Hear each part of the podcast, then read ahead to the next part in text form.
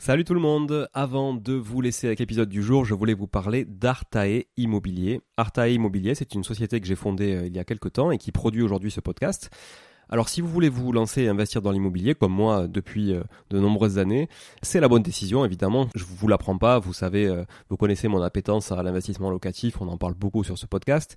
Mais peut-être que vous n'avez pas forcément de temps à y consacrer, peut-être que vous n'êtes pas sur place, peut-être que vous avez peur de faire des erreurs, peut-être que vous souhaitez simplement accélérer dans vos investissements et aller plus vite en déléguant. Eh ben, je pense qu'on est fait pour se rencontrer et échanger sur ce sujet-là, avec moi directement ou avec mon équipe. Et pour réaliser votre projet euh, sereinement, Artae vous accompagne avec une offre clé en main, spécialement conçue pour les investisseurs. Artae Immobilier, c'est une agence spécifique pour les investisseurs, 100% dédiée à eux et à l'investissement locatif. De l'acquisition du bien jusqu'aux travaux, puis à l'ameublement, à la décoration, à la mise en location. Vous êtes guidé, conseillé, accompagné de A à Z par notre équipe de pros que je recrute personnellement, et croyez-en mon exigence, je recrute que des gens compétents et composés surtout d'investisseurs aguerris ou s'ils le sont un peu moins, que je forme moi-même aussi au métier de l'investissement immobilier. Optez pour les étapes dont vous avez besoin sans problème, bénéficiez de l'accompagnement qui vous correspond. On est aussi votre coach tout au long de ce projet, vous montez en compétence grâce à nous, c'est du clé en main, c'est de la délégation, mais ça vous permet aussi de monter en compétence. Vous pouvez nous confier la recherche du bien, vous pouvez nous confier euh, uniquement les travaux, l'ameublement, la déco. C'est vraiment un accompagnement et un service sur mesure. Alors si vous voulez en savoir plus, n'hésitez pas à vous rendre sur le site euh, artae.imo, vous trouverez quelques informations à ce sujet. Sur le site également aussi investiratoulouse.com pour ceux qui voudraient investir en région toulousaine, mais on n'est pas basé qu'à Toulouse, donc on peut aussi vous accompagner ailleurs. Euh, mais ça vous permettra de, voir un petit peu la qualité aussi de, de réalisation qu'on peut produire pour votre compte. Et puis aussi à nous suivre évidemment sur Instagram, Arta Immobilier, très simple, ou sur LinkedIn Arta Immobilier. On partage aussi pas mal de réalisations qu'on fait, en tout cas pour le compte de nos clients. Et puis n'hésitez pas à nous contacter, à contacter notre équipe pour échanger autour de votre projet directement par email à contact artae, a r t a e, .imo, i 2 m o tout simplement. Voilà, l'équipe se fera un plaisir d'échanger avec vous sur euh, votre projet d'investissement et de vous accompagner tout au long de ce projet crucial pour se créer un patrimoine et s'enrichir et c'est ce qu'on essaie de faire tous ensemble en animant ce podcast ou en l'écoutant aussi euh, chaque semaine. Voilà. Merci encore d'être là. À très vite. Je vous laisse avec l'épisode du jour. Ciao ciao. Bonjour à tous, bienvenue sur ce format replay, un format dans lequel je vous invite à découvrir un ancien épisode du podcast, un épisode qui a déjà été diffusé il y a plus ou moins longtemps. Si vous l'avez manqué, vous le découvrirez. Et si vous l'avez déjà écouté, vous pouvez le réécouter. C'est un épisode souvent qui a eu euh, beaucoup de succès à sa sortie ou qui n'a pas eu le succès qu'il méritait d'avoir parce que le podcast était peut-être moins connu à l'époque aussi et que je vous propose de réécouter ou d'écouter aujourd'hui. Sans plus attendre, je vous laisse avec l'introduction habituelle et dans la foulée l'épisode et la rediffusion de celui-ci. Voilà, merci beaucoup, à très vite sur le podcast. Ciao ciao. Bonjour tout le monde et bienvenue sur Money Tree, le podcast qui vous parle d'investissement et de finances personnelles au sens large et sans tabou. Je suis Julien Calamotte, investisseur passionné et auteur du livre à succès S'enrichir grâce à l'immobilier. J'avais envie de partager ma façon d'investir, forcément, mais également de découvrir avec vous de nouvelles façons de faire fructifier notre argent. C'est pourquoi j'ai créé ce podcast pour y recevoir des invités qui nous partagent leur savoir et leurs expériences en toute simplicité. J'espère sincèrement que les échanges que je vais avoir avec l'invité du jour vont permettre d'enrichir vos connaissances autant que les miennes. Je vous souhaite une excellente écoute. Salut tout le monde, je suis content comme d'habitude de vous retrouver de l'autre côté du micro euh, pour cette capsule. Donc la capsule, euh, pour ceux qui le savent toujours pas ou, dont c'est la première écoute, euh, une capsule, c'est un épisode où je suis en solo, donc n'attendez pas d'invité aujourd'hui, il n'y en aura pas. Euh, mais en solo, je vais vous parler d'un sujet très intéressant qui est l'expulsion d'un locataire. Euh, l'expulsion, on y est tous confrontés plus ou moins souvent, donc il y en a plus souvent que d'autres. Et donc, euh, je voulais développer euh, un propre exemple perso euh, pour que vous puissiez vous rendre compte un peu de l'inertie aussi qu'il y avait dans toutes ces démarches et de l'importance notamment d'anticiper les choses. Donc voilà, je vais vous développer tout ça en solo. C'est une capsule qui devrait durer un peu plus longtemps que la précédente qui était donc sur la clause résolutoire. je vais avant tout vous remercier pour toujours vos, vos partages, votre euh, feedback qui est super euh, super intéressant à chaque fois pour moi euh, pour voilà pour faire évoluer le podcast et puis aussi pour me motiver hein, très clairement à, continuer dans ce sens donc voilà merci particulièrement à Luca Luca Italia qui a qui a laissé un avis, un commentaire 5 étoiles sur Apple Podcast, de la même manière que Max MJN. Merci beaucoup pour vos commentaires du coup. Évidemment, euh, voilà, je répéterai jamais assez, mais laissez un commentaire 5 étoiles, donc vraiment rédiger un avis. Il suffit pas de cliquer sur les étoiles quand vous êtes sur Apple Podcast. Il faut aussi cliquer sur rédiger un avis, c'est mieux. Ça apporte beaucoup plus de, de, de crédit au podcast et ça nous permet euh, finalement de mieux faire connaître le podcast euh, et plus on sera et meilleur le contenu sera encore. Euh, voilà, merci aussi à David, hein, le plaquiste de Limo, bien connu sur euh, sur Instagram euh, pour pour ses partages et sa fidélité aussi au niveau des écoutes, à, à Laetitia et à tous les autres pour toutes les interactions que j'ai pu avoir sur sur Insta autour du podcast. je pense voilà à un autre David, je pense à, à, d'autres personnes, mais je peux pas me citer tout le monde. Voilà, merci, continuez, vraiment ça ça me booste à fond. Alors, la capsule aujourd'hui, la capsule, euh, donc euh, comme le titre euh, le laisse présager, elle concerne l'expulsion, l'expulsion d'un locataire. Alors je vais rentrer direct dans le vif du sujet avec un exemple très concret de ce qui m'est arrivé.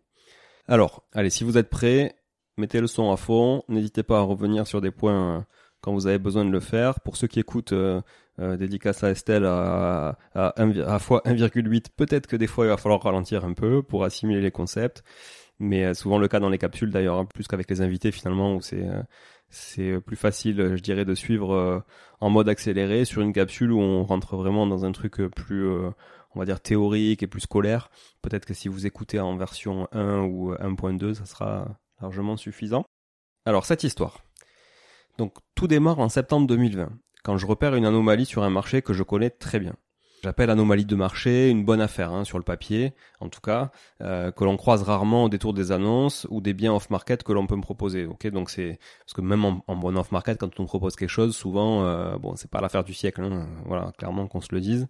Euh, mais grosso modo, c'est quoi une anomalie de marché? C'est un bien qui est mis à la vente moi je enfin moi je considère que c'est à peu près 20% en dessous du prix du marché hein, pour pour être une anomalie de marché. Voilà quand c'est 10% bon, c'est pas vraiment une anomalie ça on le voit assez souvent euh, parce qu'en fait derrière il y a toujours des problématiques mais quand on est à 20% en dessous du marché en dessous du marché bon c'est déjà pas mal hein. ce qu'il faut se dire c'est que 20% c'est la marge moyenne sur de l'achat revente euh, pour un marchand de biens par exemple. Donc c'est c'est je trouve ça très correct euh, voilà. Allez, je vous donne les chiffres du coup. On est dans une ville de plus de 60 000 habitants. Il s'agit d'un studio d'une vingtaine de mètres carrés, en plein cœur de la ville, dans un très bel immeuble, euh, mis à la vente au prix de 49 000 euros je vous vois faire des crises cardiaques, les, Parisiens. Je viendrai pas vous faire du bouche à bouche, je vous le dis direct. 49 000 euros, un studio, oui, ça existe. Voilà, on n'est pas tous à 300 000 euros le studio ou à 250 000 euros. Euh, ça existe euh, et pas forcément que dans les campagnes profondes, parce que dans les campagnes profondes, on serait d'ailleurs plus à 25 000 ou 30 000 euros. Mais voilà, on est dans une ville encore une fois euh, qui est plutôt dynamique. Alors le hic, bien sûr, et c'est pour ça que la valeur de ce bien est décotée, c'est que cet appartement, il est loué en bail nu. C'est ça qui fait la différence, attention, hein, par rapport notamment au congé que vous pouvez donner à votre locataire, depuis le 1er novembre 2015. Un locataire qu'on appellera Monsieur M. Ça, c'est pour euh, euh, que vous ne puissiez pas retrouver le locataire en question.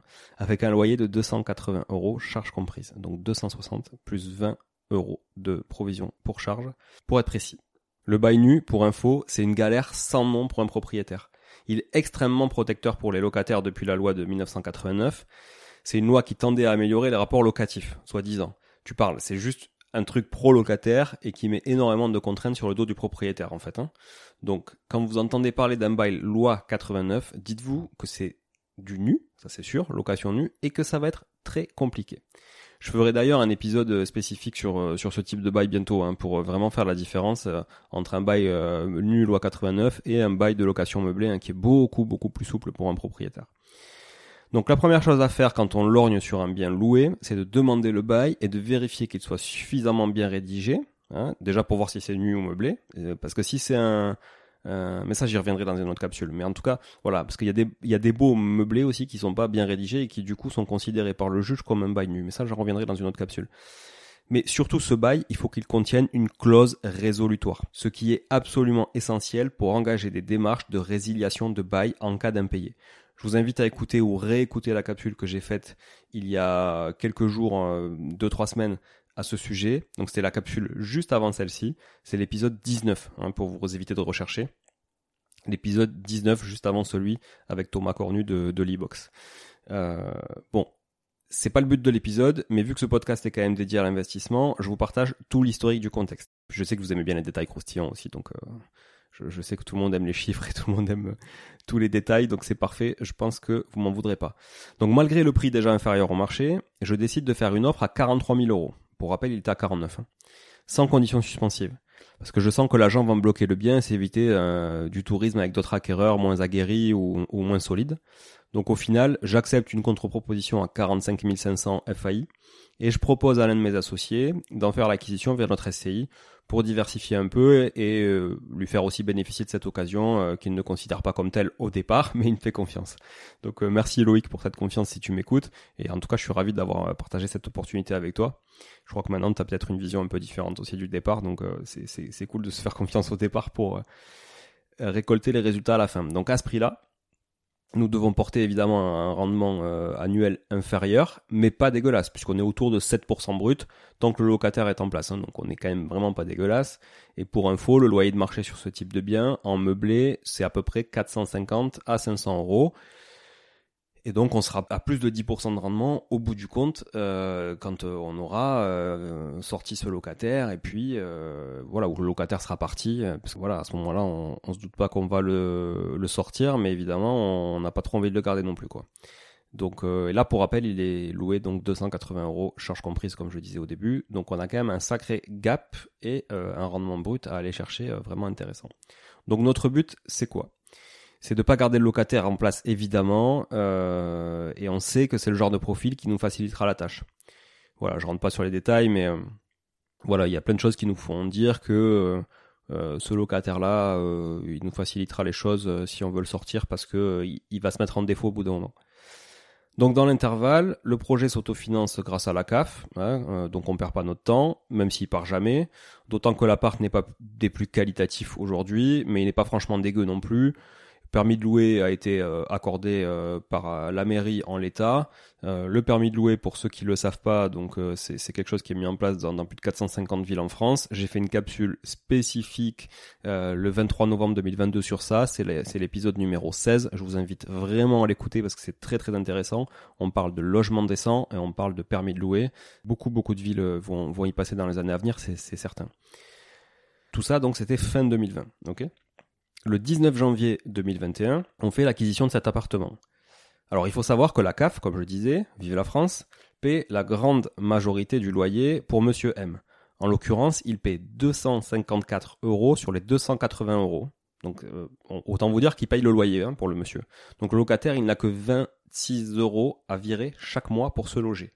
Qui ici, parmi vous, qui nous écoutez là, toi, toi, toi, toi, toi, payez 26 euros de loyer sérieusement? Levez la main Levez Levez la main Je vois aucune main levée. Hein. Aucune. Franchement, euh, sur les dizaines de milliers d'écoutes qu'on a en ce moment, non, c'est pas vrai. Mais franchement, sur les centaines d'écoutes que j'ai là, je, je, je vois aucune main levée. Donc franchement, payer 26 euros pour être logé en France, c'est quand même archi royal, avouez-le. Eh bien, sachez que notre ami, lui, Monsieur M, a vite décidé de ne plus payer ses 26 euros et de se mettre en défaut dès l'échéance du mois de mai. Donc on achète le 19 janvier 2021 dès l'échéance de mai, donc 4 mois après. En mai, fais ce qui te plaît, il paraît. Hein. donc euh, lui, il n'avait pas dû faire gaffe qu'il y avait une clause résolutoire, par contre. Donc, il a voulu jouer. Alors, qu'est-ce qui se passe après? Donc, on a attendu, un peu, bien sûr. On l'a appelé, pour lui rappeler aussi, bien sûr. On l'a relancé à l'amiable, bien sûr.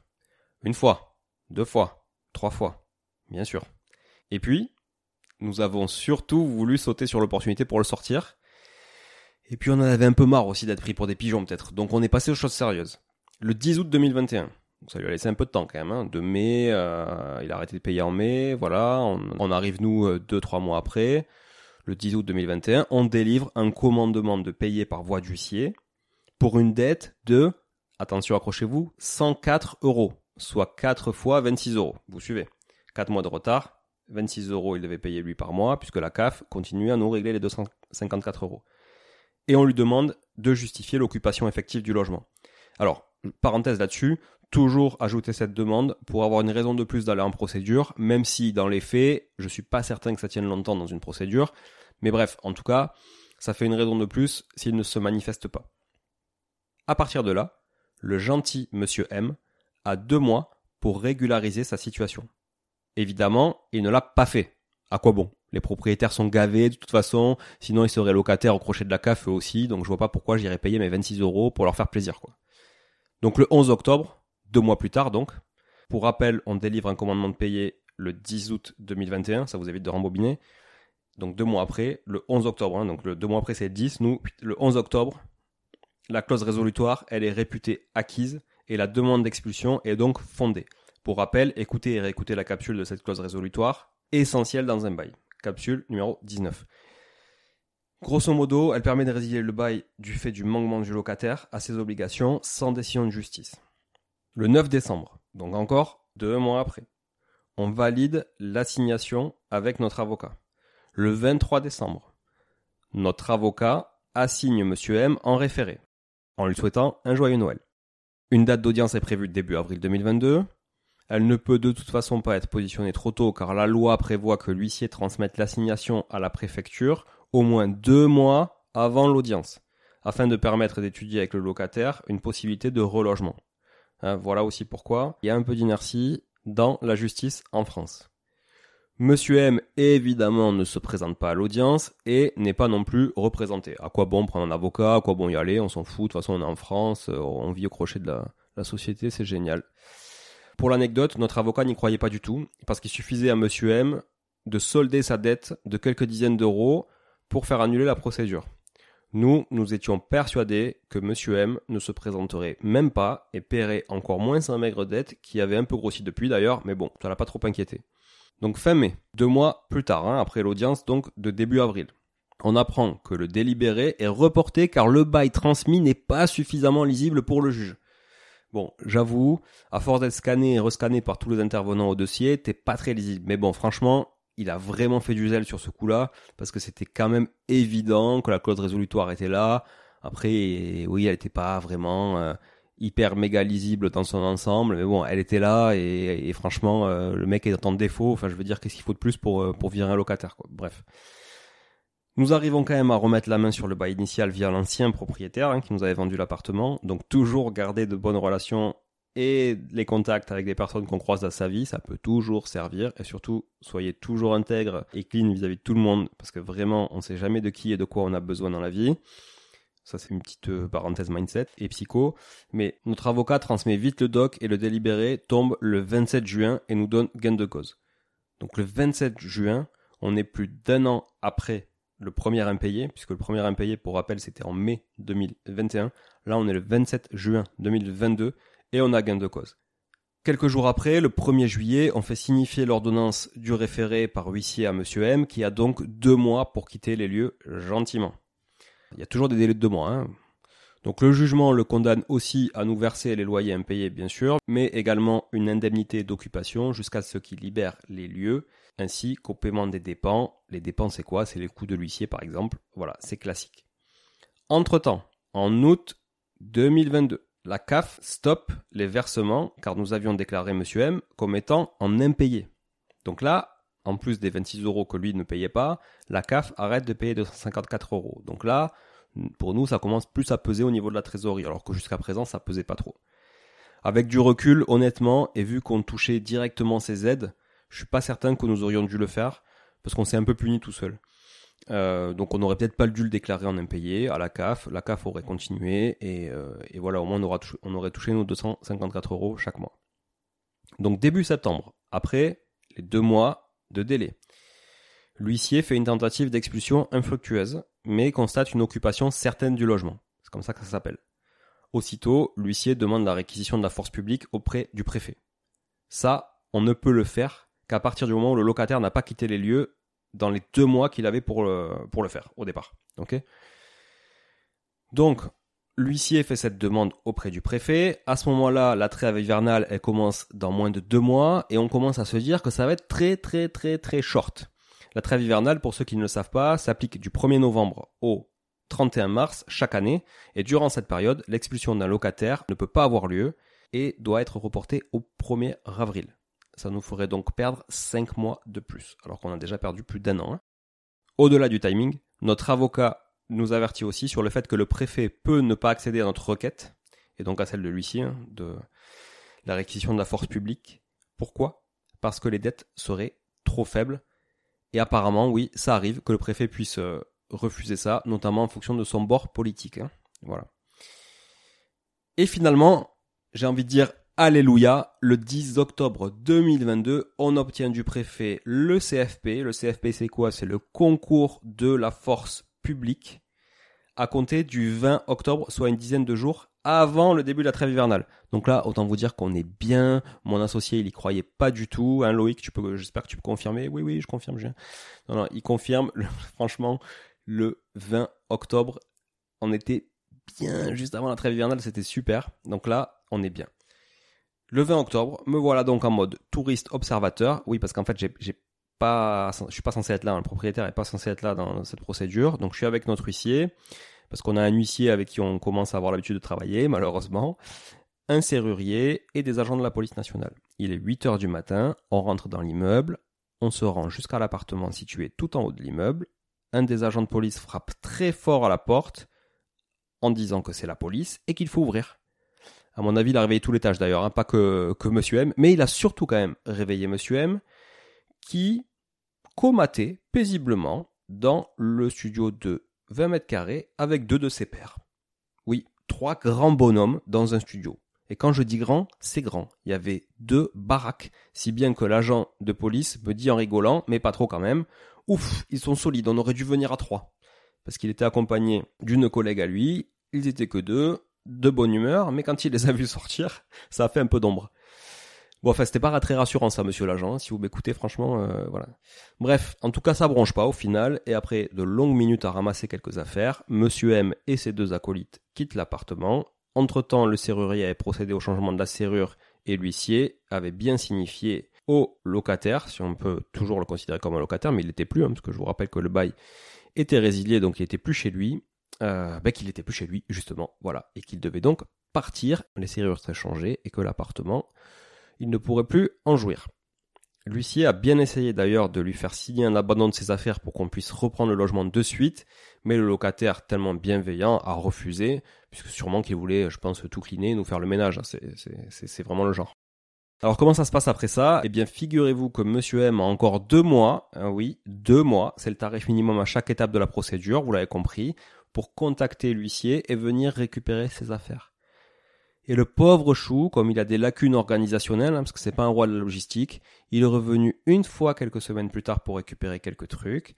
Là, l'huissier a encore voulu lui faire signer l'abandon du reste, mais il n'a pas voulu, en disant qu'il allait repasser pour récupérer les affaires. Tiens, devinez d'ailleurs qui va payer les allers-retours de l'huissier pour que ce connard récupère ses affaires. J'ai envie de dire ses merdes aussi. Bref, euh, enfin je m'emballe un peu, mais euh, parce que bon, même s'il a été condamné à tout payer, autant vous dire que c'est pas le genre à laisser du pognon sur son compte pour se faire prélever tranquillement par un huissier. J'enregistre cet épisode le 24 décembre. Donc je peux vous dire maintenant qu'on a récupéré les clés chez l'huissier le 21 décembre, il y a trois jours, puisque c'était la date limite. Il n'est pas revenu une deuxième fois chercher euh, ses affaires. Par contre, je suis allé de suite à l'appartement pour voir l'étendue des dégâts. Et pour ceux qui ont suivi sur ma page Instagram, franchement, c'était craignos. J'ai mis la clé dans la porte, j'ai ouvert, et là, je me suis pris une saucée de blattes. Comme s'il pleuvait des blattes sur moi. j'ai fait un bond en arrière. Euh, voilà, donc dégueulasse. L'appart évidemment dégueulasse. Le frigo, ben, plus d'électricité hein, depuis depuis deux mois.